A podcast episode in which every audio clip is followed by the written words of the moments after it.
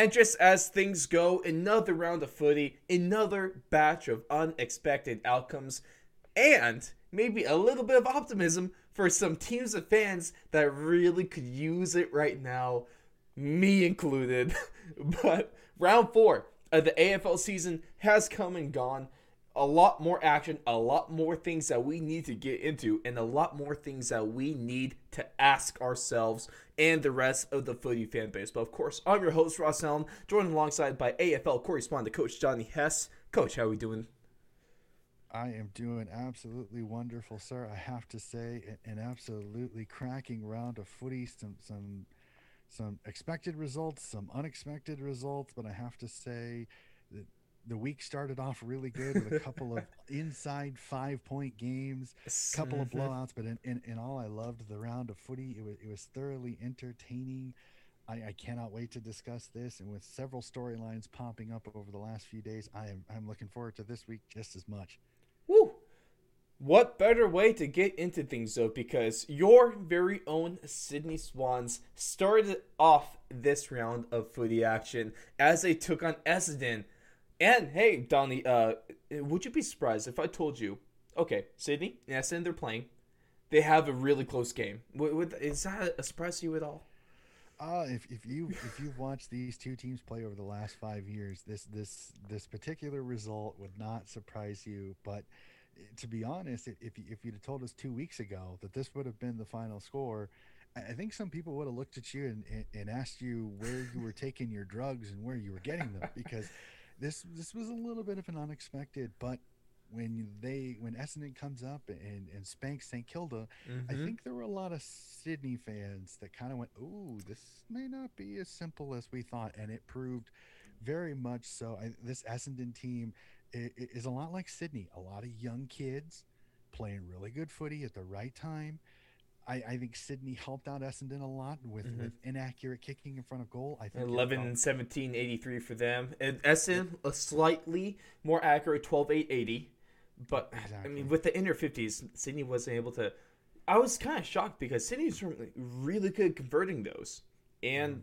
it, it just wasn't but a guy that was able to convert a lot was none other than superstar Buddy Franklin as he is able to kick 950. He got up to the big old 950 after a three goal performance and a late goal that iced the game. Uh, for the Swans as well, you had Luke Parker getting the dirty work done for them. Uh, 32 disposals in the middle of the field, 16 contested marks, and the goal for him as well.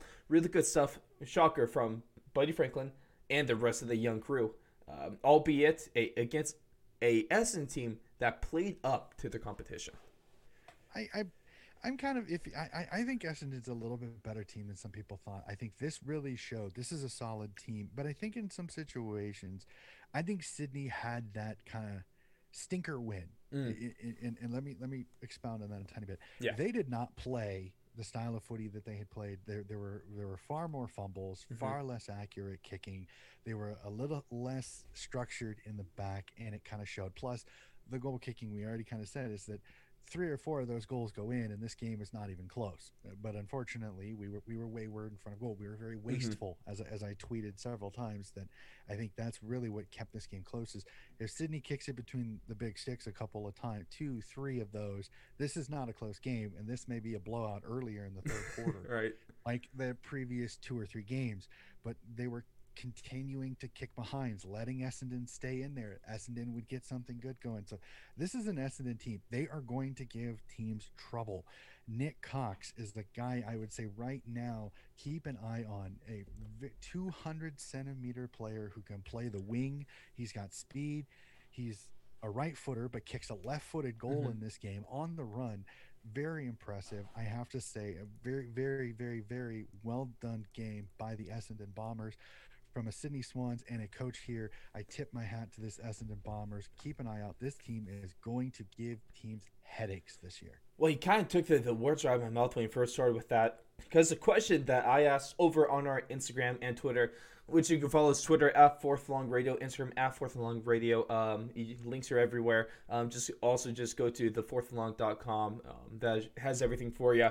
But I put out uh, the, this post asking the question is Essendon underrated? Because if we look through their games, a one point loss to a good Hawthorn team, a three point loss to the best team in the AFL right now. They blew out St. Kilda, who had a great win against West Coast this round, which we'll get into in here in a moment. And then, yeah, they had the blowout to uh, to Port Adelaide, but three of four, two games of five points uh, combined of, of a loss and one blowout. I think a lot more people need to give this team credit. And Donnie, I, I don't know if you're claiming to, uh, from our preview show uh, for the season that Essendon's going to be the wooden spoons holding up at the moment. Because I, I like them. I think they're going to be good. Like, give them like three, four, five years. This is going to be a really good Bombers team. This this is an Essendon team, kind of like kind of like Sydney is is that I didn't know how their youth was going to impact mm-hmm. them. It, it, I love it though. I, I love seeing the youth movement for, for both of these teams. Like I think these are two teams that I think in the next five years are going to be in that mix with Fremantle and with Brisbane that are going to be flag contenders because they've got a lot of youth that's coming up and getting going at the right possible time. This is an Essendon team that I, am gonna say it right now. I don't think they're gonna be wooden spooners. I think North mm. Melbourne's kind of wrapping that up with a nice little bow quite early, unfortunately. But uh, this, I'm not seeing them in the bottom four. I'm seeing them nipping a Freo, nipping a Hawthorn, maybe getting. Uh, I, I, I hate to say I hate to say this for some people. Them getting a Collingwood, maybe getting a GWS. We'll, we'll have to see. I, I am not going to guarantee that. You, you, just you just never know. But this is this is I don't see this as a bottom 4 mm-hmm. team. I see this as a team that they're going to be the middle of the road team, but they're going to get a ton of great experience into seeing young players. Um, seeing Jakey Stringer come back and, and, play really well, I think only helps this team out a lot. Um, I, am thoroughly going to enjoy watching this Essendon team kind of grow up this year, along with the, the Swans this year. I, this is another team that it's a, almost a must-watch team because you just never know what you're going to get. I, it's so much fun with that one. Um, speaking of, uh, with you talking about, uh, you know, cutting contenders, legit contenders this year. Let's talk about what Richmond isn't looking like right now, and that is legitimate contenders this year. As they now drop back to back games with a pivotal matchup. We were talking about this in last week's show, Donnie. A pivotal matchup between Port Adelaide and Richmond, a rematch of the 2020 preliminary finals. And Port Adelaide gets their sweet revenge, albeit probably not as sweet as it would be. You know, Richmond won the flag, you know, and Port won the regular season game early in the year. So all those headlines say sweet, sweet revenge. Um, I, I don't know about that one. But Port Adelaide does win this. They win a really important game. And what I kind of thought was ironic in a way is it looked like Port Adelaide won this game by using the Tiger strategy against them, forcing handballs, not really letting Richmond get their footing um, or really get or keep it throughout this game, forcing dirty play and, and turnovers and mistakes, and really pressuring this team. But also, Port Adelaide gets this win but at what cost? As Zak Butters, Connor Rozee, uh, Tom Clurey, Fantasia, and Xavier Duursma injured, injured in this one. So you, you win some, you lose some. At least you get that W on the board. You're still top five. You're three and one right now, looking good. Uh, but for the coming rounds, it this really might have a bad effect on them this this is one of those is that I, I almost tweeted I almost tweeted this as I was watching this. I almost tweeted go, is it September already? Because this was a final style of footy game. It yes. was tough, it was physical, it, it, it, was it was full bore in every single way. And, and I agree with you. Port just did enough to win but at what cost? I mean, you lose Butters and Duursma for at least four weeks, both them saves. I think Fantasia, I think it's going to be fine. I think some of the other ones, I think, I think Fantasia had like a what, rolled ankle. Yeah, and we'll not too. Have to see. Just throw some extra tape on that ankle. Trust me, I've done that all my whole football career. It's, it's fine. You'll be good. Yes, but but here's the other thing and the caveat, and I told a few people this. Hmm. Um, In round three, everybody's like, "Well, Sydney beat Richmond, and is Richmond's title hopes. I said, timeout. It's round four. let's, let's scale it back a little bit. This is a Richmond team that has done this before. Mm-hmm. and they always seem to find a way around round 17 they get going and they become a locomotive and a very very tough team to beat so I, i'm not gonna to bury this particular richmond team yet. It is still very early in the season. There are still 18 games still to be played. That is a lot of footy. Injuries nuttiness this season. There's going to be more upsets. It's almost a given. I, I'm gonna I'm gonna pause on on the on the premature burial of Richmond season right now. Yes, they're two and two. Yes, they're not in the finals race, but when you've got Dusty on your team and you've got a team that can get on a roll, mm-hmm. anything mm-hmm. is possible. But it, and they still got the eight spot right now above Freo exactly. of all teams. So yeah, there's I mean, if if I'm a Richmond supporter, like I know a lot of them behind the pan, but right now my hands it's hovering. It's it's above that pan bug. I'm not, but it's it's a little shaky, Donnie. It's a little shaky about that button. But to your point, yeah, uh, it's always fun to overreact at the beginning of the season. That's that's for sure. I, I and it's also as a supporter, I understand. Uh, like a lot of Richmond supporters coming out and saying, "Oh, this is bad," because I'll, like as a Giant supporter, I take everything and overreact to everything. Uh, with mm-hmm. with all my teams, to be honest, that's that's a lot of us sports fans. But Richmond, they're still in good shape. I mean, like you said, plenty of footy, but Port Adelaide, they might. Is it is it an overstatement to say that they saved their, their season with this win? I, I, I think they saved the direction of their mm. season because I think there were some people questioning them when you when you when you put up such a, a um, a non-power performance as you did in the West Coast, mm-hmm. but to come home to beat a quality Richmond team, yes, a Richmond team coming off a loss. I understand, coach, but it, it really is a thing where it's like this kind of stabilizes them. They don't get into the doldrums. They don't get into a losing streak. They don't start getting the questions even more. I mean, South Adelaide media are going to be all over Port if they start losing games in the middle of the season because everybody's going to be like, "Well, is last year a fantasy? Is, is is this a one-hit wonder team that only has one good year?" And then mm-hmm. no, this is this is a Port team. They are built for the finals they just need to get there. If they can get there, then they've got a shot. I mean, Aliir Aliir was absolutely insane in this game with his abilities to spoil and to get over there for marks. Um, I, I, think this Port team, if they can, if they can keep themselves healthy and get some of these players healthy by the time they get to around 17 or 18, just like Richmond, be a little weary of this team getting going and being very difficult to stop.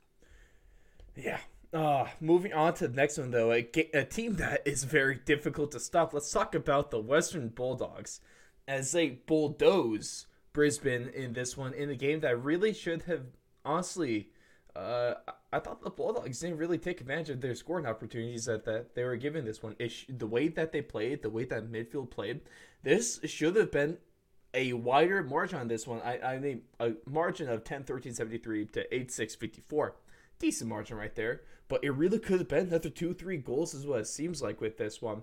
Uh, what was cool is that we had um, Ruckman Tim English. He was leading the way with in scoring with his three goals.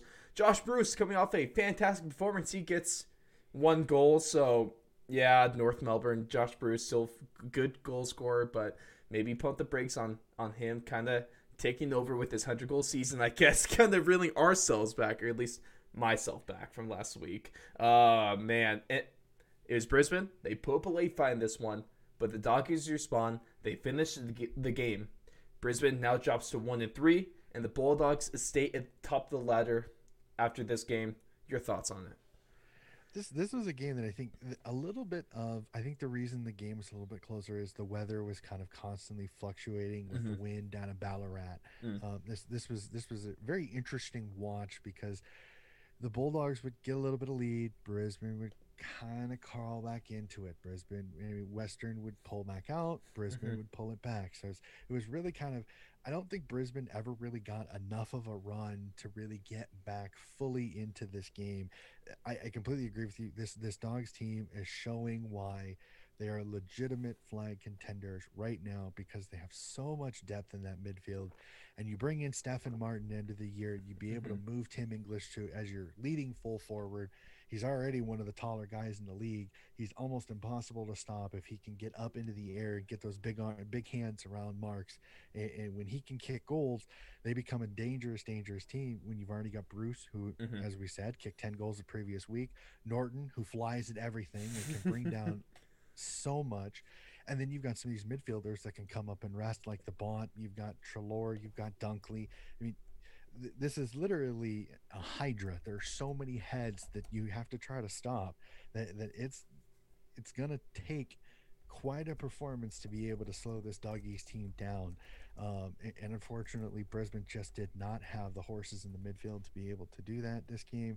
So we, we, we will really have to see. I think this doggies team are, are, are stamping themselves flag flag contenders right now. We'll just have to see does anybody kind of knock them down a peg, or do they continue to surge forward Mhm. again and again as, as the rounds go on? I, I I I cannot wait to see next round as much as anyone. with Richmond, you were saying that nope, let's hold off, let's not press the panic button yet. But in Brisbane's scenario, I have slammed that that that panic button last round. They're one and three now, and it looks like their finals hopes. I know you said it's early. It might be slim to none at this point.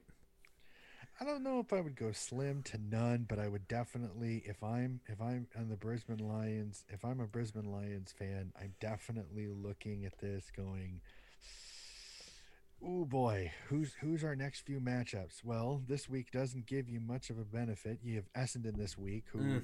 As I have They could beat previously. Stated, They could beat you. uh, they're they're going to be tough. It doesn't get any better with a Collingwood team that's slowly getting stronger. Mm-hmm. Oh, uh, yeah, and then two in three weeks, who do they get? Port Adelaide. Mm-hmm. Those are your next three games. Not exactly, if you're a Brisbane Lions fans, filling you with a lot of optimism because Essendon can nip you if they get going. Yes, it's at the Gabba. They're at home. Brisbane gets to go home. Might be a good sign. I think Brisbane. We can discuss this a little bit later in the tips. I think Brisbane wins this one, but Mhm. then looking at it, it's like Carlton, Port Adelaide, Freo. Once you get past Port Adelaide, a nice little, a nice little two game run with Freo and Gold Coast, so you can maybe get yourself back. But but this is a Brisbane team that you you got to try to win at least the next two or three in a row just to get your confidence back. I mean, I think it's possible, but that Port game just looks is looming very ugly as the third game of the next three. That that that's not going to be an easy win, even at home. No.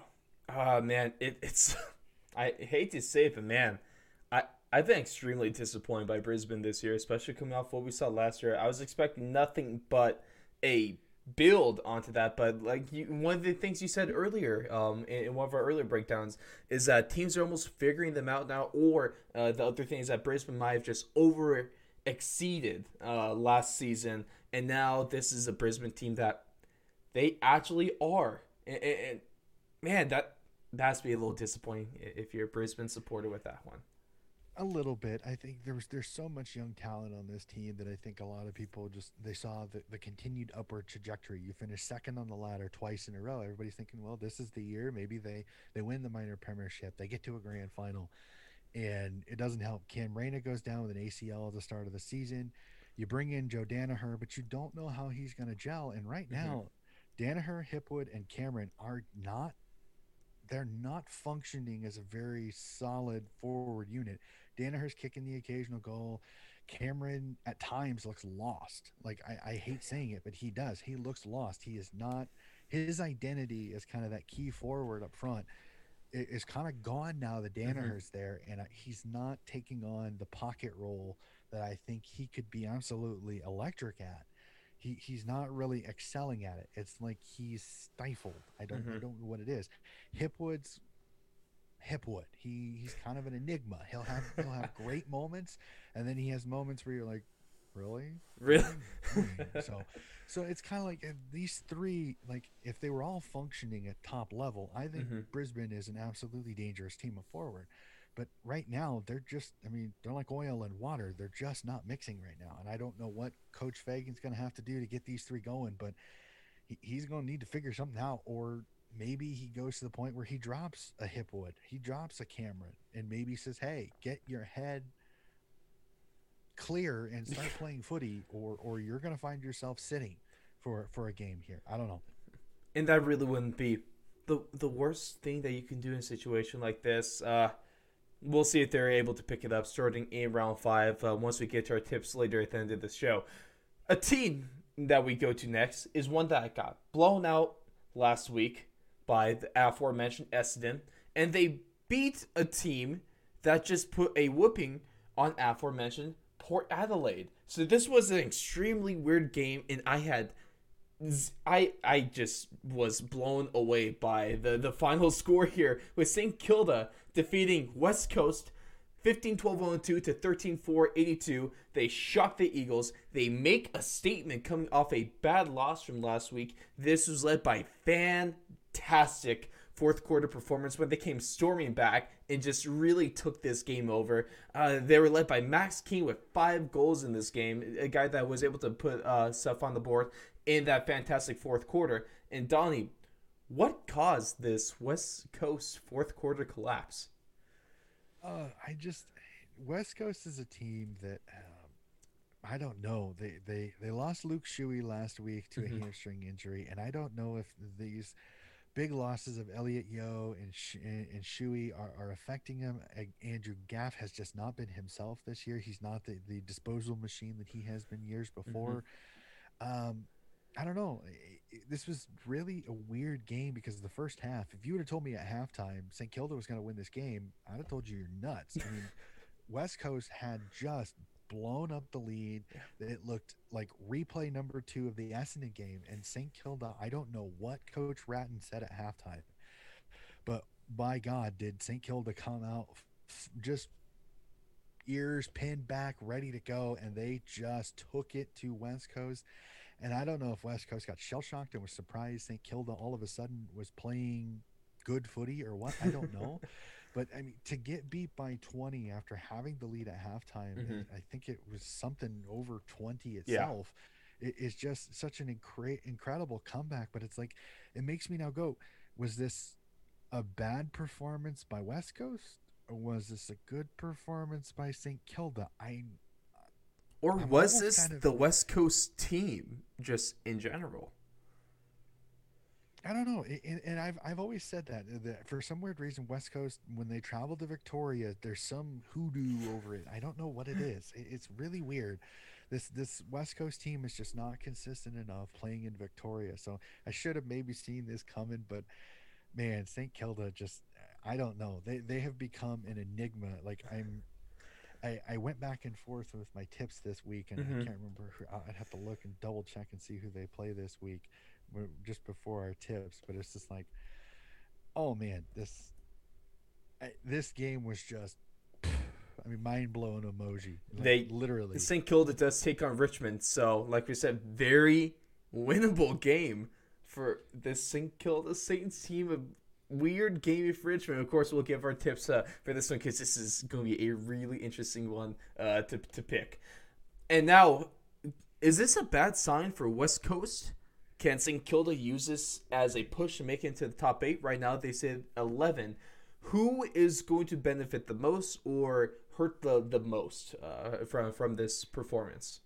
Uh, I don't know. I, I think West Coast advantage at home, playing at Optus at Optus Oval it is just that. It sounds you know, corny at this point uh, of saying it so often, but it's it's real.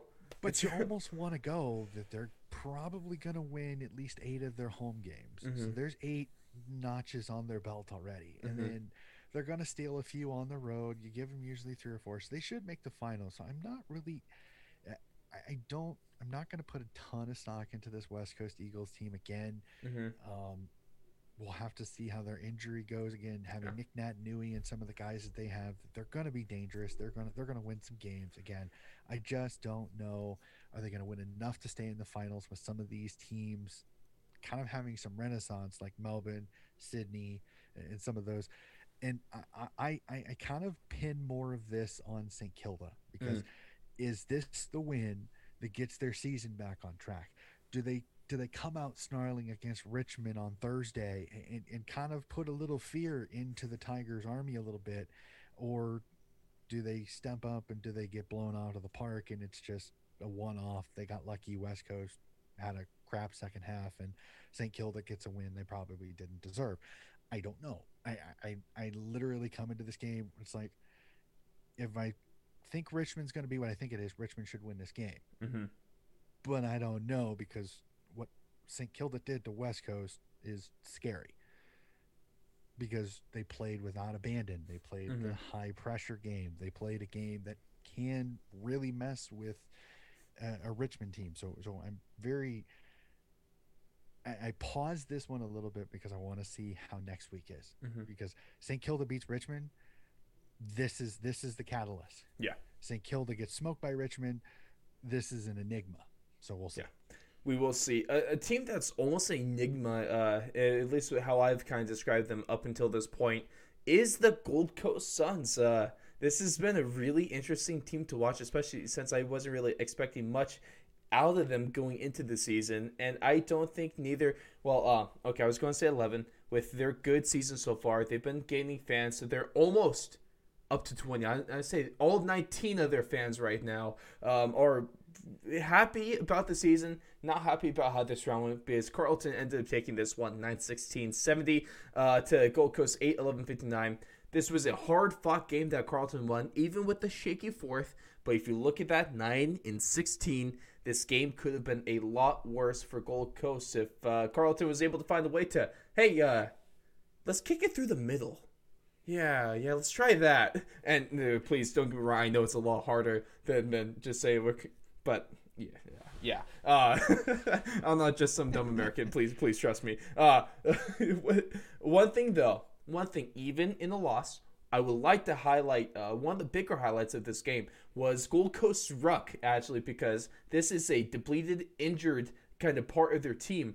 They've had to have a lot of young guys step up and they got the job done against Carlton. I know they didn't get the win, but they got the advantages and clearances 47 to 38. So that young ruck group was doing their job. Of course, uh, the rest of the team was able to uh, pick it up. But if you're trying to look for a, a silver lining in this one, look at that ruck because it, it impressed uh, me and a lot of other people. Th- This was this was a really really good game. Uh, Um, this game stayed close just because, and Gold Coast still has a ton of great talent. Yeah.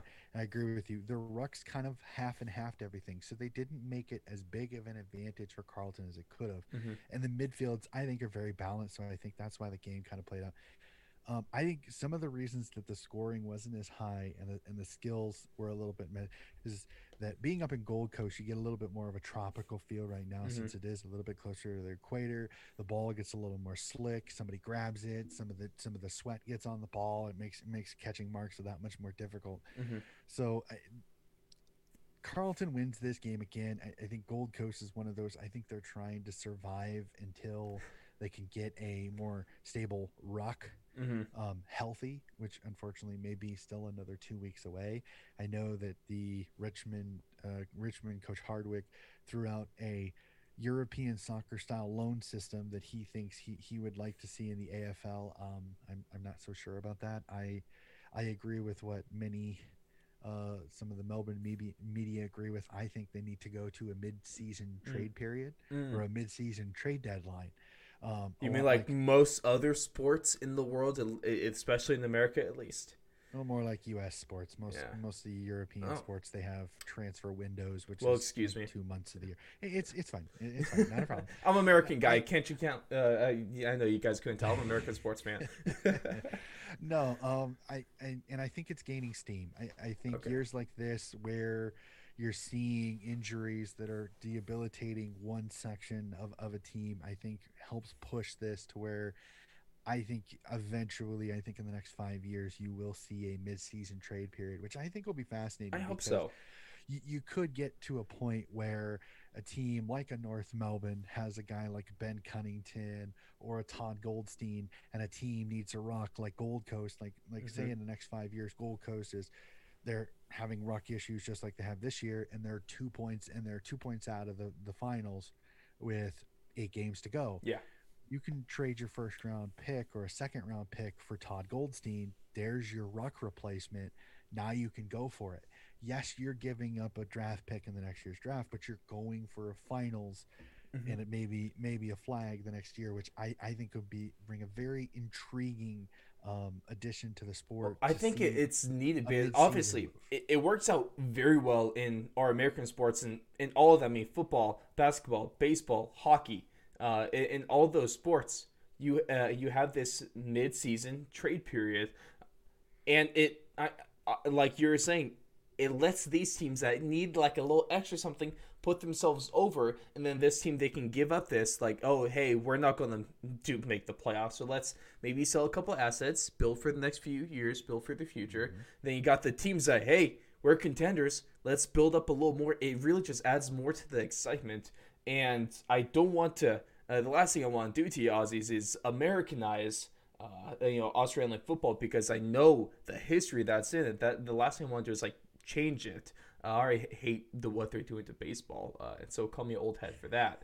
But I, I think this is an improvement. This isn't starting uh, extra innings with a man on second. For those that understand that in American baseball, God bless you. Uh, but it this isn't like a, a, bad rule change. This is a good and, and progressive rule change ultimately. And Donnie, I, I would be a huge fan of this. Yeah, I'm very intrigued. I know they have a mid-season draft, but that's mostly rookies from SANFL, WAFL and, and Victorian Football League mm-hmm. potentials that are not um, AFL affiliated. So the, the, possibility of some of these guys playing a lot of AFL is kind of minimal, unfortunately. But if you do do this midseason trade period, again, like I said, this is this is pie in the sky, five years, maybe it, they'd have to ratify it and all that but I think it would bring a, a, little bit of intrigue to the middle of the year because I know you and I are, are, huge American sports guys. I mean, isn't it always fun watching the trade deadline? oh, it's the watching, best. Well, we just had watching, the, the, the hockey yeah. trade deadline for the NHL. It's best for the NFL. It, it, it's fun. It's a lot of fun because you sit in front of your TV and you're waiting to see if maybe your team makes a move and and, and, and you're you're talking and sports mm-hmm. radio has so much fun because they're constantly going well we could trade this person for this person or this draft pick. So it, it brings a, a, a, whole degree of makes of, our job fun. Oh yeah. And, and, it, and, it's a lot of fun. Um, we'll have to see. Like I said this is yeah. it's pie in the sky stuff. I mean if it doesn't happen I'm not going to complain about yeah. it but this is a perfect situation here where Gold Coast can go get a ruck in the trade period and, and maybe be able to salvage maybe making the finals instead of basically kind of going, well, we're done because there goes your ruck stocks and you're having to play catch up for, mm-hmm. for so much time of the year, unfortunately. And, and, just one thing before we get into the next game, which I'm super excited to talk about, of course. Uh, I just mm-hmm. want to flex this this knowledge I've learned, Donnie. Uh, like uh, one of the things I was saying about that that rule. I'm not trying to, you know, I'm learning Australian culture and stuff like that. I have learned what a snag is. Yeah, saw you saw that on Twitter. Well, it's because I saw it on Twitter. Well, it's because I saw a picture with the, the AFL tweet. I was like, and it was a hot dog in a uh, a white piece of bread. I was like, oh, I only do that when I'm out of buns. So I asked the question. No, it's something that they do. Even they prefer over buns. So hey, you learn something new every single day. It's called a snag. They just call it a, a sausage, right? Um, and, and, so or, or something like that. Uh, a sausage. Wasn't like called a dogwood? Just Is it called a dogwood? Snag. Snag. Yeah. But I, I, I learned that. A singer. Singer. S a n g a r. Uh, I, I so I'm learning, guys. Uh, I appreciate well, like everyone in the comments on YouTube and stuff. I I love you guys. Uh, really, really making this fun for me. Yeah, and the other part, part about it is, is I know since you have to watch AFL, have you seen the commercials for Bunnings, Bunnings Warehouse?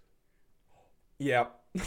okay, you can get a sausage sanga at uh-huh. Bunnings. It's basically it's basically really? kind of like Sam's Club over here in the states. Oh, is it like an yeah. IKEA where it's like a, a big store, kind of. It, it's it's almost more like a Home a Home Depot, a Lowe's type type of place, Gosh, but then yeah. it has like the Sam's Club, like mm. you get the foodie type of places there, so you I, can get a sausage sangin. I will say Australian like commercials hands down better than American commercials, and I will always love the first really thing I learned about Australia is is Macca's M A C C A. That's uh fantastic. But I digress. Let's get back on topic, Donnie, and let's talk about GWS. Never surrender. They get their first win of the season, and it was a shocker to me because it beat a normally good Collingwood team. We'll, we'll talk about in a moment here, but GWS they win by a 30 point margin on this one. They finally get on into the win column, and he had a good great game last round with the five goals. But Captain Toby Greene,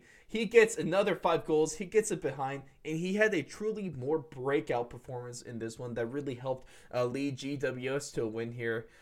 And what was the nice thing it is it was almost a feel when I watch a GWS game typically, Donnie, I am uh, frustrated more than anything because they just look like they don't know what they're doing out there. I, I know obviously they do, but it, it just looks like that. It's it, it's weird, but they looked, dare I say, like a team in this one. They cut out the sop, the sloppy play we're accustomed to seeing. It looked like they were playing just well flowing footy uh, in, in, all facets of the game. Also helped that. Uh, I mean, besides uh, um, besides Toby Greene, you had Bobby Hill uh, just playing out of his mind once again.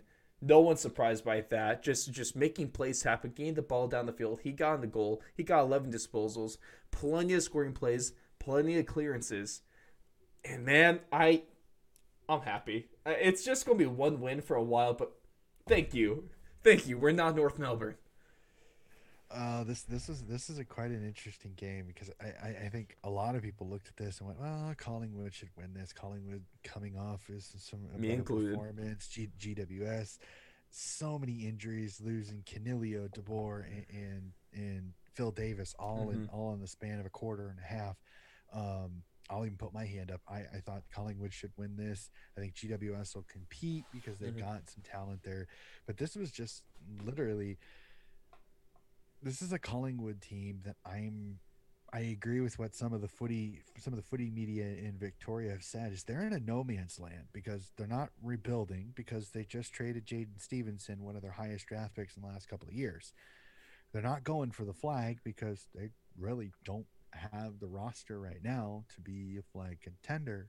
So they're in this weird purgatory where we don't what are they doing? Are they going to go for finals? Mm-hmm. Are they going to rebuild? We just don't know.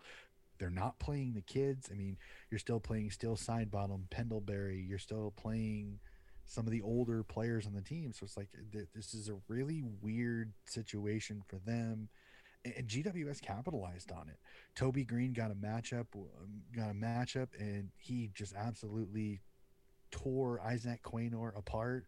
They finally got check on him, but by then it was a little too late. Mm-hmm. And Layson comes back in and he's back to kicking goals and causing more issues up forward. So this is a GWS team that maybe, maybe just maybe Leon Cameron found something. But we'll have to see. It was is it more of Collingwood's ineptitude in the back? The fact that now there's rumors Darcy Moore's Achilles is bothering him to the point where he he may have to sit out here soon Taylor Adams goes down for Collingwood, one of their best midfielders. So their issues are, are just exacerbated. So this is a Collingwood team mm-hmm. that is like, I don't know, like you'd have told me before the round, and I thought Collingwood would have won this one easily, but yeah. they just did not put in a performance that was worth winning. GWS did. So a, a well-earned victory for GWS, but it it more shines massive lights on this Collingwood team on what the heck is going on. Well, a couple questions to that, Donnie, is what I have. Maybe two, it might not be the right answer, but it's a couple possibilities. One is that their on-field play is suffering because of what is happening off the field. Because with this whole presidency, they, there's still nothing there. If nothing's been done. They haven't really appointed like the next president. So is that something that they have to get done? That they have to make a priority, or is there also a possibility that Coach Nathan Buckley is he overcoaching this team? Um, I don't know. This you wouldn't think the presidency would have that much of effect on mm-hmm. the on-field performance, but I think there are some decisions that are going to need to be made by him mm-hmm. that I think are affecting the group. Like mainly Coach Buckley. Like when you have interim, I mean, Eddie McGuire steps down over two months ago, and they still don't have one person running the ship. You have Come two on. interim people Come going on. at the same time. So it's this really weird off the field kind of just nuttiness that is Collingwood. And, and the crazy part about going approaching your your your thing with overcoaching with Bucks mm-hmm. is that I don't know if it's overcoaching. I just think there's not much the Bucks can change. Mm. Like unless the only thing really right now that he can do, and he's been real hesitant to do it, is to go full rebuild and play the kids. Because as I kind of said, he's in this weird purgatory where if he plays the kids and, and kind of gives up on this season, Mhm. is he gone? Because he's in the last year of his contract, Mhm. and he's already stated in, in, in previous in, in previous interviews, if he feels he is not going to be the guy, the next guy to bring a flag to Collingwood, he'll step away after this season. He's he he really has taken a, a club first mantra, which I, I as a coach I appreciate that he, I bought them. Yeah. he, he takes that. But it is putting Collingwood in this weird stage where it's like, do you let Buckley finish the season off, knowing that you're going to move on from him? Mhm. Or do you see if he does bring in the kids, he can inspire the kids, they start playing a little better, and maybe then you talk about contract extension. So it's, again, we're four rounds in, but this there's so many question marks. Is Buckley going to be there? Who, when is the when is the full time president going to be there? Is Collingwood going to start playing better? Do I agree with you? Is Bucks the right fit? Mhm. Even? So there's, more questions than answers. Right. Collingwood, At, at least It- it- fascinating. right for Collingwood's sake, though, you always have a answer, uh, and that's to the question: Who is the greatest footy player on earth right now? And that is none other than Mason Cox. he looked fantastic Oh, in this game. I mean, breaking ankles. The little baby giraffe was was he. You heard Mason Cox's name a lot in this game, and I know. Don't chastise me, damn it. I know he's not the best, obviously, uh, because that's Bobby Hill. Oh, oh no. uh, maybe not. Uh, I. It's fun. Uh, but Mason Cox, he he looked great, and it's always fun. This was like the perfect game for me because GWS wins. They look good, but also Mason Cox, one of my favorite players, just because he's that lone American, got to represent. Uh, he looked great, and people still hate him because he's he's great. Uh, Give him a street corner booth because he was selling candy. He sells candy and gets by two people in one. The best part about it is, is you can get by Shane Mumford because Yeah. Shane Mumford is like a, a brick wall with legs. Okay, that, that that makes sense. But to get, I think it's Toby Greene. He gets him the second time. I'm just like, I'm like, okay, dude, retire because you ain't gonna get any better than that. I mean, to sell Ugh. candy and get by Toby Greene, and you mm-hmm. got to It takes some cojones to be able to attempt it, let alone pull it off. So, so I got a, a, a small golf clap round of applause for Mason Cox there because he- somebody get it, somebody get him a street corner because he was selling candy So someone gave him a street corner, someone gave him a white van, and for those that don't understand that joke, uh, I am so happy that you're that innocent. Uh, let's go into the next game with North Melbourne taking on Adelaide and Donnie. I'm only going to say it once this round, as opposed to the last previous last few rounds, but good team, bad team. Uh, there we go. We could sum it up. Uh, I mean, Adelaide 16 13 109 uh, to North Melbourne's a respectable 68 points put up by them. So hats off to, to, to the Roos for being able to do that. Uh, we still get Taylor Walker adds another three goals to the season, sadly, and he is still on pace going off the conversation we had last week, talking about a 100 goal scorer. Taylor Walker still on pace. He's averaging. He's on pace for 110 right now, averaging about four goals a week, uh, or sorry, five goals a week. So that's still alive. There's really not much else to say though about this game. Adelaide looks great. But before we get off it, just real quick, Yes. is that is that this this really was a game it's a tiny bit misleading because North Melbourne was in this game for the first three quarters. It was the fourth quarter Mm. where it got away. If you if you I get in it, Yes. in it. uh, just being, I'm not saying they had a chance to win. Okay. I'm saying they were in it. okay, Okay. okay, okay. Reel it back a little bit. Okay. they were they were contending they weren't probably going to win it I, Mhm. adelaide had pretty much led most of this game but Yeah. it was where north melbourne was within two goals for, for a good chunk of this game and adelaide kind of pulls away late in the fourth quarter again taylor walker another great game Sholl gets the rising star nominations has something over 20 disposals kicks a goal has another great game It's about time. Sydney stops taking all the rising stars. Damn. I know, right? And finally, they decide that, yeah. So, but I mean, Adelaide, it, it was a workmanlike performance. It was wasn't exactly the flashiest win in the world. Another win for Adelaide, Mm-hmm. so they already have the same amount of wins this season as they had all of last year. So they're already overachieving for the for the for the wooden spooners of last year. So, um, hats off to the Crows. I, I again, I, I believe North Melbourne. I do not believe they're going to win a game this year, but the, this was a little bit more of a respectable performance than the Yeah. previous couple of weeks. So. I, I can get behind that that sentiment right there. And the capping game for round four was a good game between Freo and Hawthorn. This is one of the ones that we are talking about. This might be able to sus- surprise some people in terms of uh, competitiveness in action, and I think I think it kind of lived up to it. I thought it was a, a, it was a solid game all around. I'm more happy about a, a I mean, what after what what uh, Freo's coach said to them last week, essentially saying, "Yeah, you held your teammates out to dry." That really must have struck a nerve with this Freo team because, depleted or not, they played angry and and they played a very very good Freo game with it. Uh, you know, a good team game with this one. It did help that Nat Fyfe, like you said, he did make end up making his return, albeit a bit rusty with his six be- behinds, but he was involved in 11 scoring plays, a match leading tally with that, and it's huge that they're able to get Fyfe back. And two straight wins for the Dockers, Donnie. Are they turning things around? Th- th- This Freo team again, like I think if they get, keep getting more and more healthy, they're going to be more and more dangerous because they're so solid defensively. They do Mhm. just enough to win games.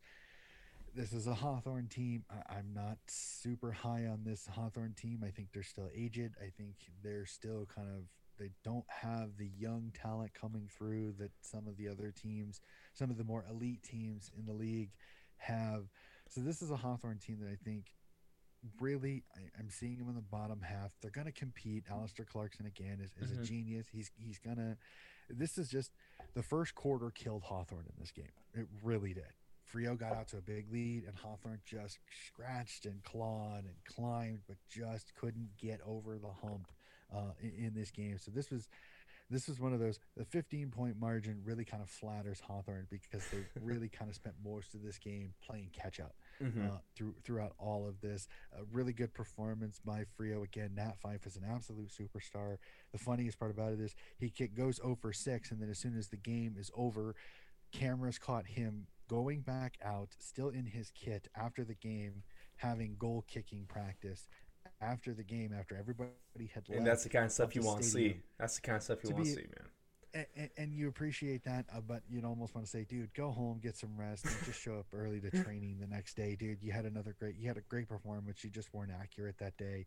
You didn't lose the game, so so I wouldn't uh, I wouldn't complain Mhm. too much about that. And sir, I have to say this, I can't believe it. You missed one of the better games of the round. Did you miss Melbourne v Geelong? I did um, skip that game, unfortunately. Thank you, Donnie. Oh boy, I that's a blunder on my part. I uh, I do apologize, ladies and gentlemen. That was not the that was the cap of the round, but we're not done yet because we still have Melbourne and Geelong.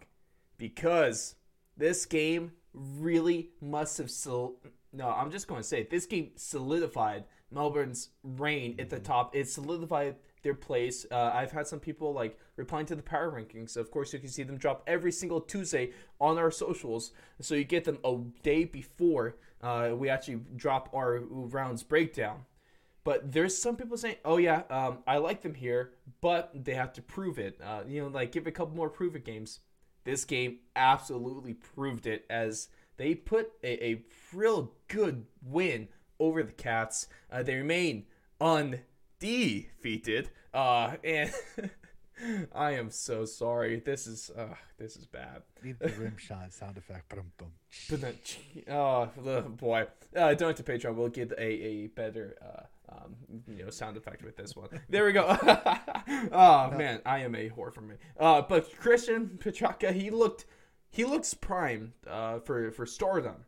I, I would say two goals, thirty six disposals, nine clearances. Obviously, he was apparently the best man on the field in this game and this is really good looking for this for these Melbourne fans uh, of the Demons because they're looking really, really good four rounds into the season.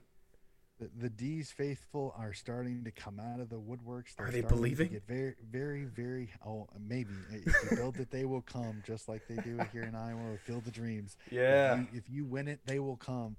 The, the, uh, this D's team has just continued to progress each and every week. And again, like I stated in last round, the scary part about it is is that they've still got a couple of guys still to come back into this lineup. Big Ben Brown, they're transferred the the the the, the, the trade they got from North Melbourne mm-hmm. and Jake Wiedering still have to come back into the squad. So scary to think. I've even heard discussions do Brown and Wiedering get into this because this is a this is a 22 right now that is playing very mm-hmm. very good footy. Clayton Oliver in the middle, Petracca as you said is doing everything. The only bad part about this game was the horrific injury to Steven May. Mm. I, and I know you and I, mm-hmm. I, I we saw, we've all seen the picture. We've all seen the picture. It, it, and he, he's in hospital. Um, all um, ho- hopefully a quick recovery yes. for his broken yes, eye socket. Unfortunately, it was absolutely gruesome. Um, pure accident. I, I, I, hate that people are starting to say, "Well, Hawkins did it on purpose." If if you watch it, he's trying to keep his balance. He swings around. Just, it's just oh. Yeah, it, yeah. It's, it, it's an absolute it's just, freak accident. It's just unfortunate, but it a uh, something done with. I like that you would uh, Ropes was during it, right? He'll he'll be back out there next round. Um, and uh, uh, in all seriousness, I really hope that he's able to get out uh, well. Hopefully, that concussion goes away quick um, or quicker than usual, uh, at least you know sooner rather than later, because concussions aren't fun. And I feel like a broken eye is uh, sometimes even worse. So that was that was an early play. Yeah, that that was absolutely insane. Um, I'm like I said, hopefully a quick recovery, but this this D's team, they're they're, they're, they're so showing, good. oh yeah, they're, they're very very solid. Eh, but it does also bring up some questions. Is is that does this Cats team are they desperate to get Danger? Because Danger will be back this week. So that's that's the, the kind of the good news is that they've gotten through this hairy time period uh, of of of Danger not being on the field. They're still missing another name too. Yep. Yeah, I mean Jeremy Cameron. That yep. if they could, can they return? Like Don, you were saying that Jeremy Cameron chances he returns round five it'll all just depend. You know, I think it'll all just kind of depend on the coaching and how he how he handles training. I honestly, I think if if, if I'm Chris Scott, I play him in the VFL and I play him limited minutes because I just want to test it. I don't want to rush him out there because. Mm-hmm. You bring him back and he does something to it again, his season may be over with, and you won't get to see him at all in the regular season. So mm-hmm. um, we'll have to see. Danger will be back um, for sure. Um, when we'll get Gary Rohan should be back here in the next week or so. Um, so there's still some some talent to come back in. Again, I don't think we've seen we haven't seen Geelong at full full bore. Mm-hmm. Uh, they got through this time period. It's only round four. They're going into round five. There's still plenty of season to go, but there there is a little there is a little bit of um, hesitancy that is Geelong one of the casualties of the new rule changes. Um, mm. That that are they too slow? Are they not going to be able to adapt? But the other thing, and, and I've seen this discussion is is that slowly over the last couple of weeks, the game is reverting back to the old style. It's it is free flowing. The scores are going down. This that's one thing you really noticed this week. Yeah. Yep. So many more stoppages. So so we will have to see. Are the coaches, like I said at the start of the year, are the coaches adjusting to mm-hmm. the point where the game style goes back to the old style. We'll we'll have to see. Um, this this week will be another another big one to see kind of how some of these coaches are handling in this. Was it an enigma because this week had a lot of rain and wind and, mm. and kind of weird weather patterns that might have thrown some of these games off. I know the Gold Coast game had a ton of dew, so it was very slick. Um, so we will see. I'm, I'm hoping that uh, it doesn't affect it too much, but it, it, doesn't surprise me that the coaches are finally kind of tightening up their defenses a little bit. Side note of this game is I was looking I was in, in, my preparations for the show. I was looking through like some of the player profiles and stuff like that. So um, Jack uh, Jack Vinny, I just gotta point out that man's jawline is absolutely chiseled. Okay, I know this has no relation to, to footy, but I just had to point that out because I was I looked at his picture. I was like, wow, that's a that's a chin right there. Oh, Jack Viney. Jack Viney, thank you. Excuse Yep. me. No, you're good. I, I, I try I try not to totally just go on and go. Oh, That's that all good. wrong." You can embarrass me I- uh, because that's gonna be half the names I say as I uh, continue to learn these rosters. Thank you guys for sticking with me here. Uh, it takes some time.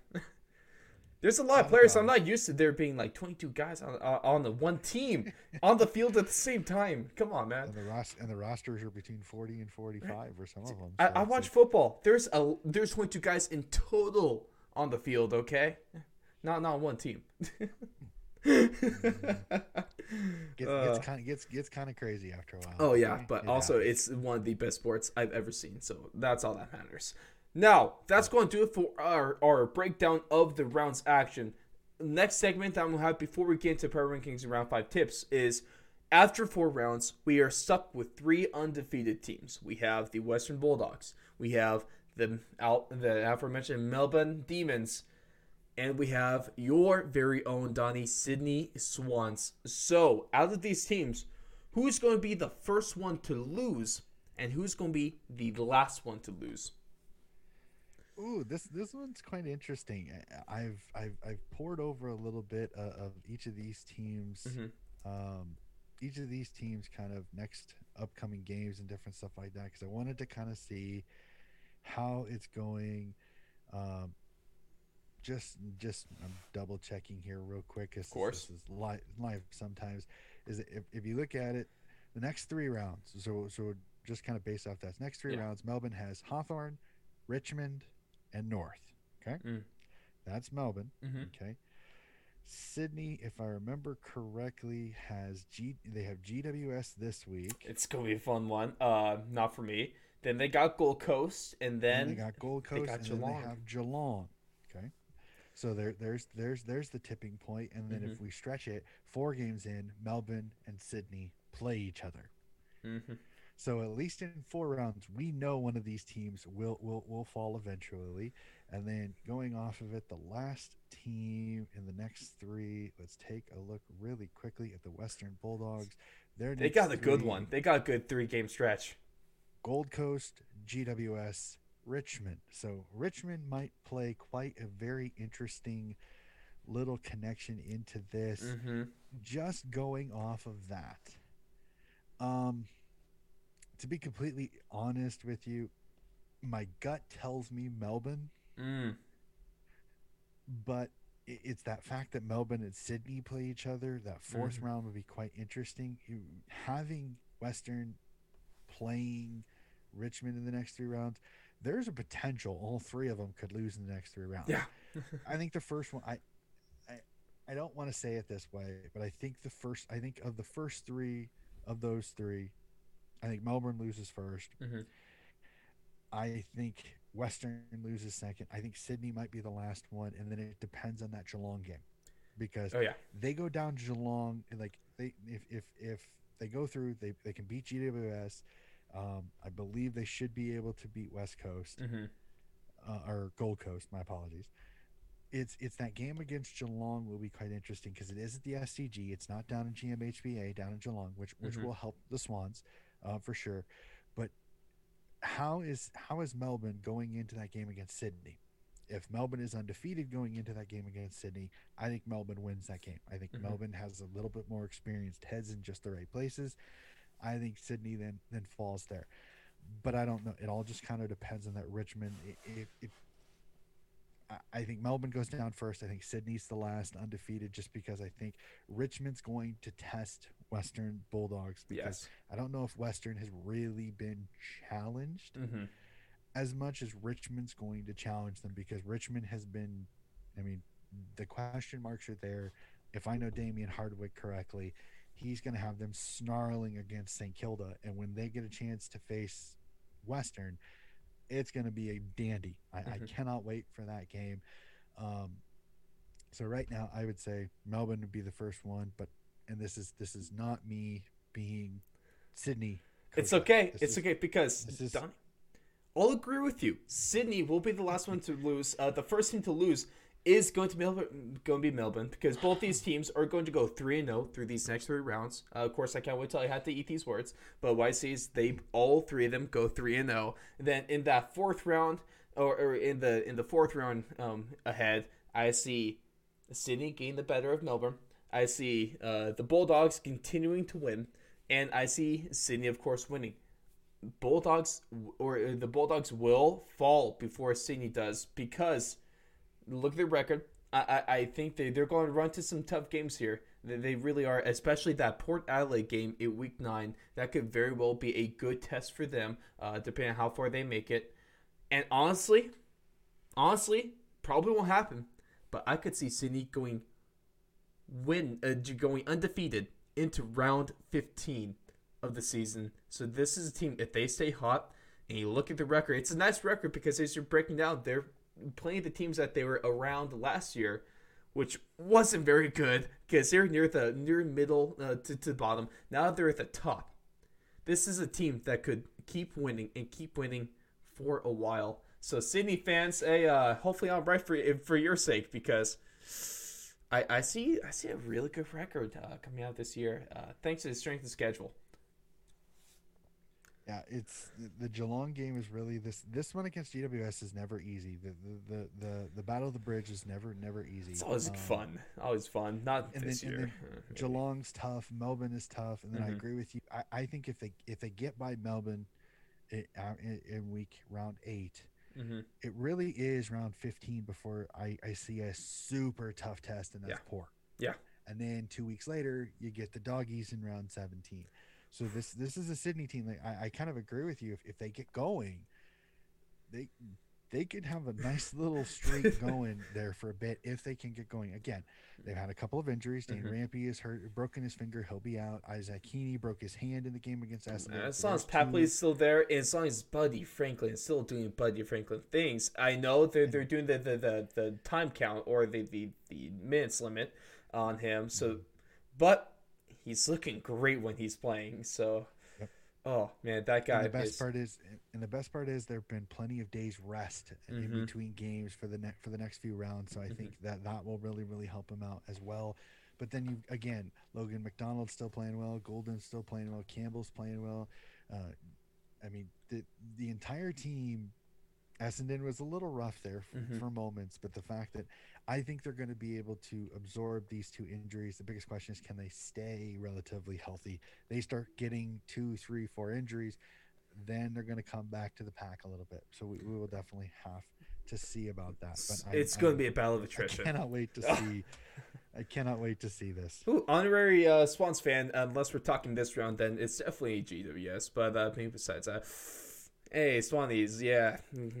good, good job, guys. Uh, and speaking of the city, Swans, let's roll on into the round five power rankings. And a team based off some stuff that happened last round, um, going on what what they're able to do, and the team they're able to beat, they're going to get back into the top five of the power rankings, and that's going to be Port Adelaide after their win over the Richmond Tigers. Um, and and once again, uh, like like the last really few rounds, really, uh, uh, for the most part, at least in the last two, I got the top five teams of the ladder in my top five power rankings. Just depends on the order because the order is not the same. Port Adelaide taking at number five right here. Number four, moving up from last week because West Coast did drop out after their bad loss to St. Kilda, so they're obviously going to drop out. They're number six on the ladder right now. They're probably number seven, six, seven, eight uh, on my power rankings as it stands. But Adelaide, they move up. They take that number four spot, filling in behind them.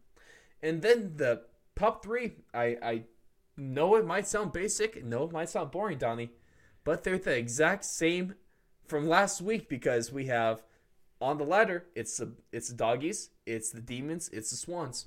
For me, one to three, it's the swans, it's the doggies, it's the demons. Sydney, I know they they're four, they're all four. now. they're just like what uh, five points, five percentage points behind uh, Melbourne, and then I mean the doggies have a huge margin, uh, but uh, all thanks to North Melbourne uh, with that one. But Sydney, they're still your team to be with the Bulldogs and the Demons really nipping at their heels. Another solid Power Five. Really hard to Mm. argue there. And the best part, Ross is, gets it right. I know. Oh, I love that. I, I know. I know some people are really looking forward to it, and I cannot wait for it next week. Next week will be Coach Hess's first Power Five. Yeah, boy. We will have five Whew. rounds in. The form ladder will be in. I cannot wait to see if there is any difference between Ross and I. I cannot wait. I'm so excited.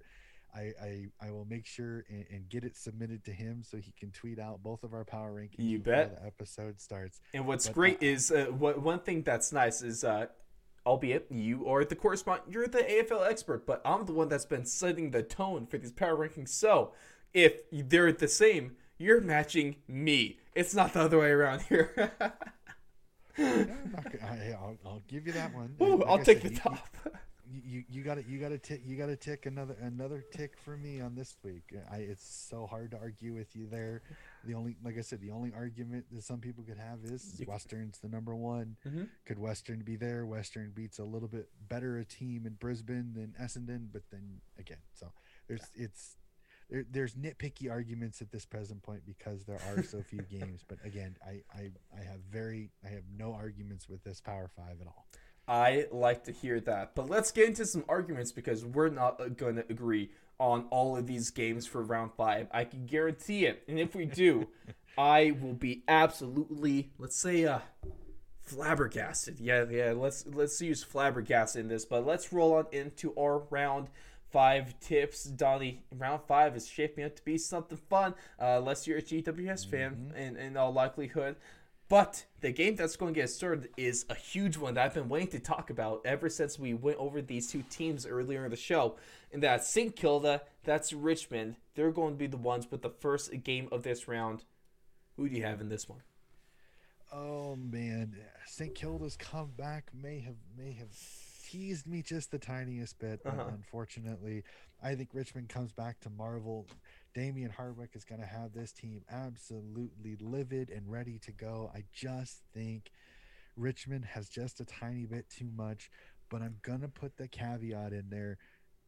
I'm very intrigued to see how St. Kilda comes out because if St. Kilda comes out and kind of punches Richmond in the mouth, this could get quite interesting. I'm going to go with Richmond on this, but I Mhm. think this is less than three goals. I think this is a tight game. I think St. Kilda maybe is starting to kind of get their mojo back. Mhm. My only worry is is they don't really have a ruck right now because it sounds like Rowan Marshall um, snapped his um, plantar fasciitis. Ooh, And- the Manning injury. That's not a good one. Mhm. and then Manning was a and- fo- uh, American football quarterback. The- One of the greatest, if not the greatest of all time, for all that don't Yep. know. Uh, and then unfortunately Paddy Ryder is not ready conditioning wise yet to, to Mm. join them this week. So I think the, the ruck stocks might be a little light. We'll definitely have to see. But I'm, I'm going to go with Richmond on this one, but I think it's a little bit closer than some people are thinking. Awesome, Johnny. First game, and I'm already going to have to disagree with disagree with you on this one. I know the the the brain says Richmond, but the heart, the heart says St. Kilda the Saints on this one. You, I, I think they, they might be able to keep up this momentum. They might be able to keep things rolling. And like you said, if they get a, a good start, Richmond uh, might not be able to find themselves how to react veteran team, absolutely veteran team. One of the the with the coaching to players, organization, top down, veteran presence. They've been here before. They've been through every situation. So that's one thing that is why this Richmond team is so good because there's nothing new you could throw at this team. They've seen it all. But oh, I like the momentum that St. Kilda's on right now. I'm going to roll with them in this one. Our next game, uh, both teams coming off of losses. We have West Coast and Collingwood. And to me, mm, I don't like where Collingwood's going. Mason Cox is going to kick 10 goals in this one, but West Coast is going to ultimately come out this one uh, on top. Uh, Optus Stadium home cooking for the West Coast Eagles. Come on now. I know Collingwood. I know Collingwood went out there and won in the preliminary final, but this is not the same Collingwood that went out there for the finals. I think West Coast has just got a tiny bit too much. Mhm. Optus Stadium magic. I don't know what it is.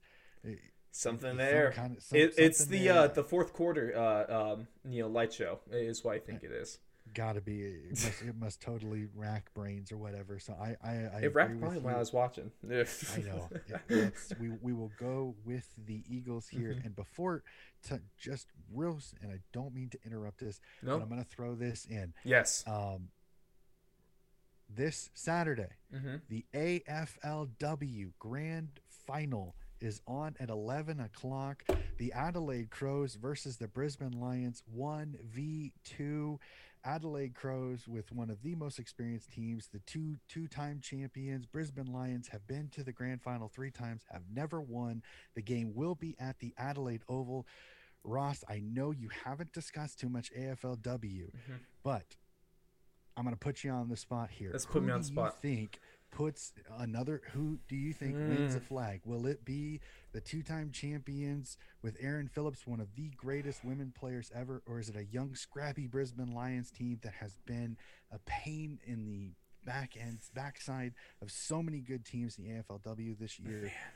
do the Crows get number 3 or do the Brisbane Lions get off the schneid and get their first ever flag now, this is a tough one because, of course, if you've been following along to Donnie's disposal with the AFL weekly breakdowns that he's been doing, of course, the AFLW Grand Final breakdown will be out on Thursday for all of you. Uh, it's normal days, normal time slot. Make sure to check that out because it's been great all season long. But, Donnie, to answer your question,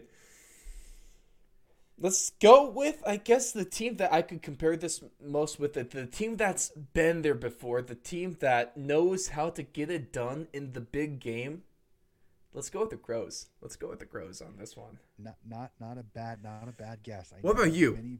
Uh, of course, or I, do you have to tune in to the AFLW Grand Final show to, to figure out what Donnie Hess is going to go with?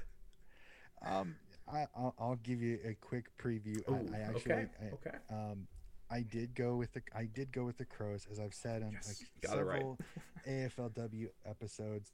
It is so hard to pick against a team with Erin Phillips. Erin Phillips is an absolute monster athlete. Mm-hmm. I mean, considering she's one of the oldest players in the league and is still one of the best players in the league, mm-hmm. she is an absolute animal. She could have a coming out. Can we party. make the comparison to like maybe a Buddy Franklin kind of player? I would more go a Dusty or a Bontempelli or a Dangerfield. Gotcha. She can go into the midfield. She can do absolute damage. This Crows team is star-studded.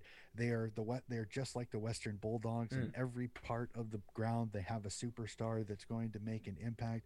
Where the Brisbane Lions are a little bit of the Port Adelaide. They're a little bit of the West Coast Eagles. They get there, they just haven't been able to get over the hump a little bit. So th- there's the underdog in me would love for Brisbane to win it. I just think Adelaide has so many talented superstars. Mm-hmm. I just think the Crows will take this one home. But it is a standalone game at 11 o'clock. In fact, they moved the Western Bulldogs game back two Ooh. hours. So then it will be at the Adelaide Oval. They're going to try to sell it out for the second time. The last time they had a title there in 2019, 53,000 people showed up people. for Adelaide v Carlton to watch the Crows win their second flag. We're hoping they can maybe break that record again this time. I, I hate to throw an AFLW in the middle of our AFL, but it's all good. it's all good. I, I couldn't resist throwing it hey. in where it was supposed to be right there. That's fair. And let's go to the Battle of the Bridge now, Donnie. Your Sydney Swans, my GWS Giants never surrender, uh, but they're going to surrender a victory in this one. Uh, it's, it's I, like I, I want to man, I really want to say they're to. I, I think this this is a great game.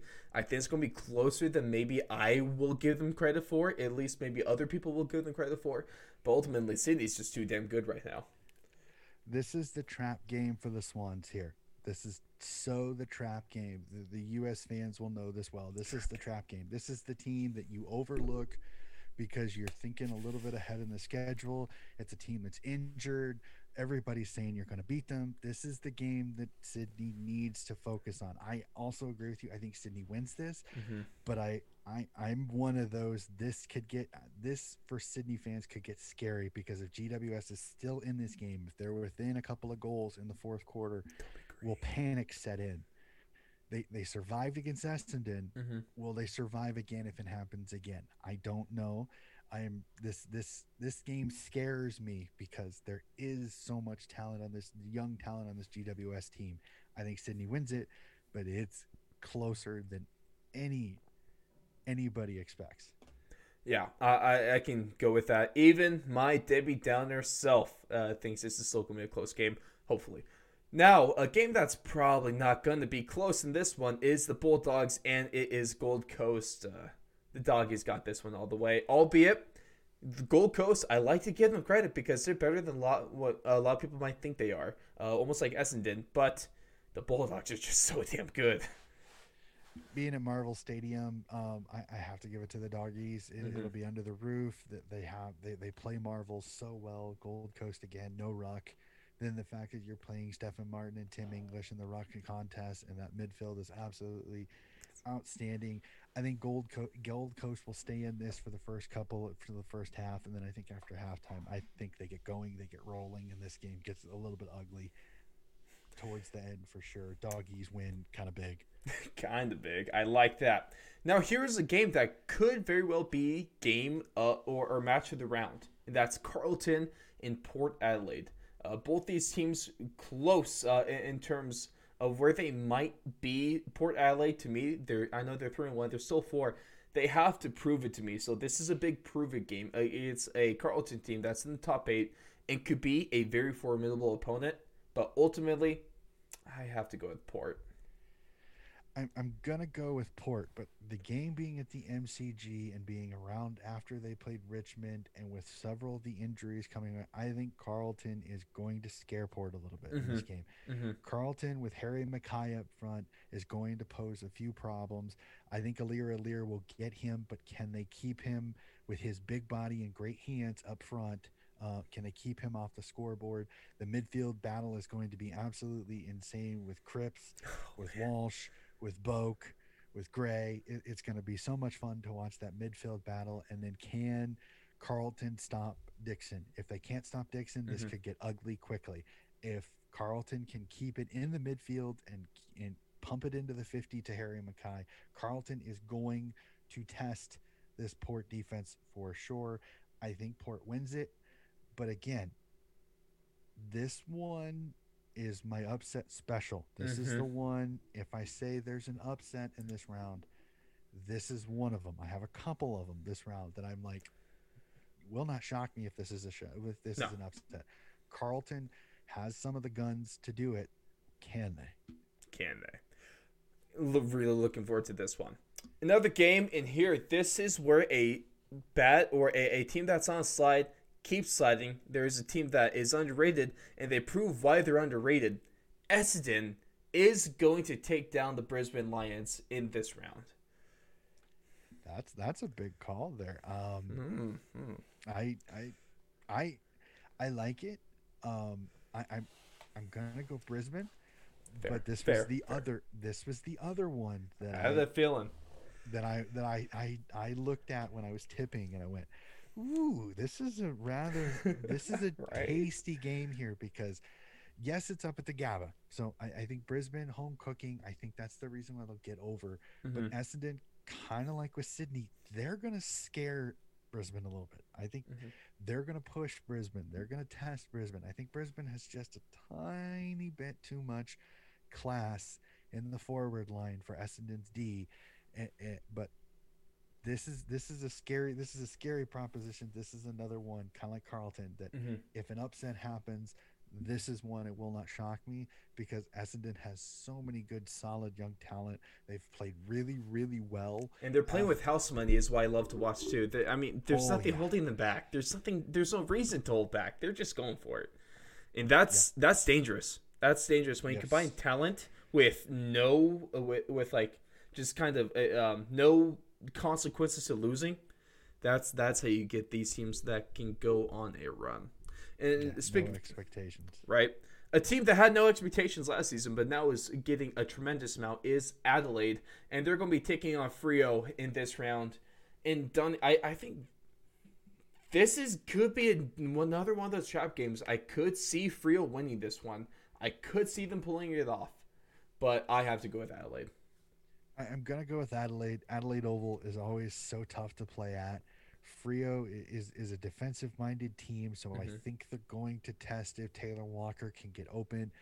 Um, Nat Fyfe coming back, does he does he have a little bit more solid kicking forward? This is a Freo team that's dangerous because you just don't know what you're getting. They still haven't really showed their Mhm. true identity yet because they've had so many injuries. I think Adelaide nips them, but this is within two goals. I think this is an absolute cracking game. It's a good game. This is this is one that's going to come down to efficiency kicking and efficiency kicking in front of goal, which Mhm. Freo has not been good at. And I think that's that's the difference there. Adelaide's been a lot more accurate uh, in front of goal than Freo has this year. So I'm Both teams- the Crows yeah. the nod on this one. Both teams are going to have scoring opportunities. It just comes down to who can convert those opportunities more often than not. A Mhm. team that's in in Hawthorn that they've been solid. They're they're a good team, but they're going up against this buzzsaw that is the Melbourne Demons because they have been playing out of their mind and it does not slow down here. Melbourne takes this one and they take it by a few goals. Yeah, I, I think Melbourne wins this one relatively easy. I think Melbourne is just absolutely on fire. I think Clayton Oliver in the middle and Sam Mitchell is going to be an absolute war to see those two go against each other because both are ball magnets. So uh, that'll be a lot of fun. But I just think Brent uh, Gawn in the in, in the center in the center with the ruck taps. I think it's going to give his midfielders a lot of, of, of give. And the potential of Ben Brown being back this round could be quite a tasty Mm, opportunity against a Hawthorn team that just does not have the height in the back. I think Melbourne wins this one. I don't think it's super huge, but Melbourne win again, keep the undefeated streak rolling. mhm. And now, if Melbourne wins this, the other team from Melbourne is also going to win their game against the Long Cats. Of course, no, they're not. I'm kidding. Uh, this is a really good. this I'm You not cruel, sir. I know I'm bold, but I'm not that bold. Okay, uh, let's just tone it down a little bit there. Geelong, this is a great game. This is a this is a game where it's like let's get back on track. This is a uh, this should be a good game where you could test out like some some things in, in a way and really solidifies this. I mean, I'm saying like it, it's almost like a practice game where they should be able to practice what they want to get better at, uh, and and not take a loss. uh, Ultimately, what it is, Geelong. Oh man. Paddy Danger, welcome back. Here's a forty. Here's a chance for a forty disposal game. Holy, holy moly! Uh, this is uh, Tommy Hawkins. Be prepared to potentially kick nine, potentially. Hey, you is- better be. I, I'm so jealous of anyone that's going to have Dangerfield in, in their fantasy football lineup this week. Mm. Oh man, it's it's gonna be fun. The Ge- the Geelong people are, I think, are licking their chops in this one because this is a perfect get yourself together kind of game Yep. at just the right time after kind of a, the loss to Melbourne. Geelong wins this one big. Um, I think North is slowly starting to play better. I think again North is competitive till halftime, and then I think Geelong's class and and, and skill is going to go over who knows? Maybe they actually do let Jeremy Cameron play and only play a quarter, a quarter and a half in this game where they kind of keep him light because of the fact Mhm. that there isn't a big amount of stress. They should win this game easily. Um, I will go with the Cats on this one.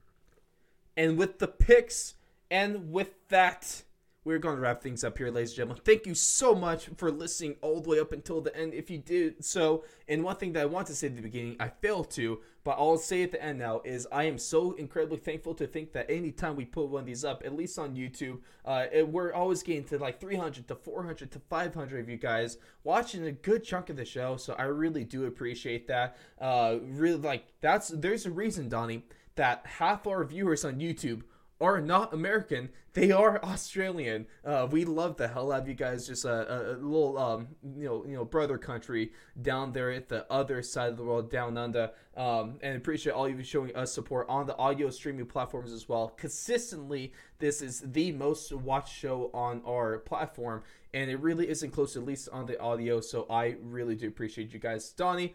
Always a pleasure talking, breaking down the footy with you, and I hope that um, Sydney loses. I hope they lose, but uh, they're probably not. So uh, it, that's gonna be a fun game. I can't wait to watch that. Of course, we're probably going to talk a little bit smack on Twitter. At least let it be close. real, real quick, Ross. Before we end this episode, Mhm. I, I have to do something. I Yes. know I, I showed you. I showed you a little bit before this Uh-huh. episode. Um, I, I was reached out by a fan uh, of the of the podcast who's a coach in the Perth Football League. And this week, I had the pleasure of receiving a care package where he sent a jumper from his club, the Ellenbrook Eels, that I received in the mail. Trust me, it looks better on YouTube. It looks really good on YouTube. For you radio, this is fantastic radio. Yeah, I know. Absolutely fantastic radio. It, it, it is a jumper from Australia. I want to thank Coach Dave for sending that. I wanted to give him a massive shout out for that. He sent a couple other cricket related things to me since I've been slowly getting myself into cricket. I just wanted to give him a shout out and thank him for that. Um, he is he is very graciously come on and, and has kind of become a coaching mentor. I've been able to bounce some coaching stuff off of him. Um, thankfully, I will be able to very soon be able to coach my team here very soon. Thankfully, um, I cannot wait for that to get going as well. So it may make my podcasting days quite interesting. Getting home from trainings, uh, for sure. But I am I'm That's super fun. thankful for that. Um, that is that is great. Um, for that, but I just wanted to give him that shout. of course. out. Ross, it is always awesome chatting footy with you, sir. You betcha. Um, and one word or week. phrase to describe your feelings about round five. Oh man, intriguing. Intriguing. All right, let's go with that. And I will like to just throw out maybe there's hope. Ladies and gentlemen, we will catch you guys after round five. Enjoy the footy from this week.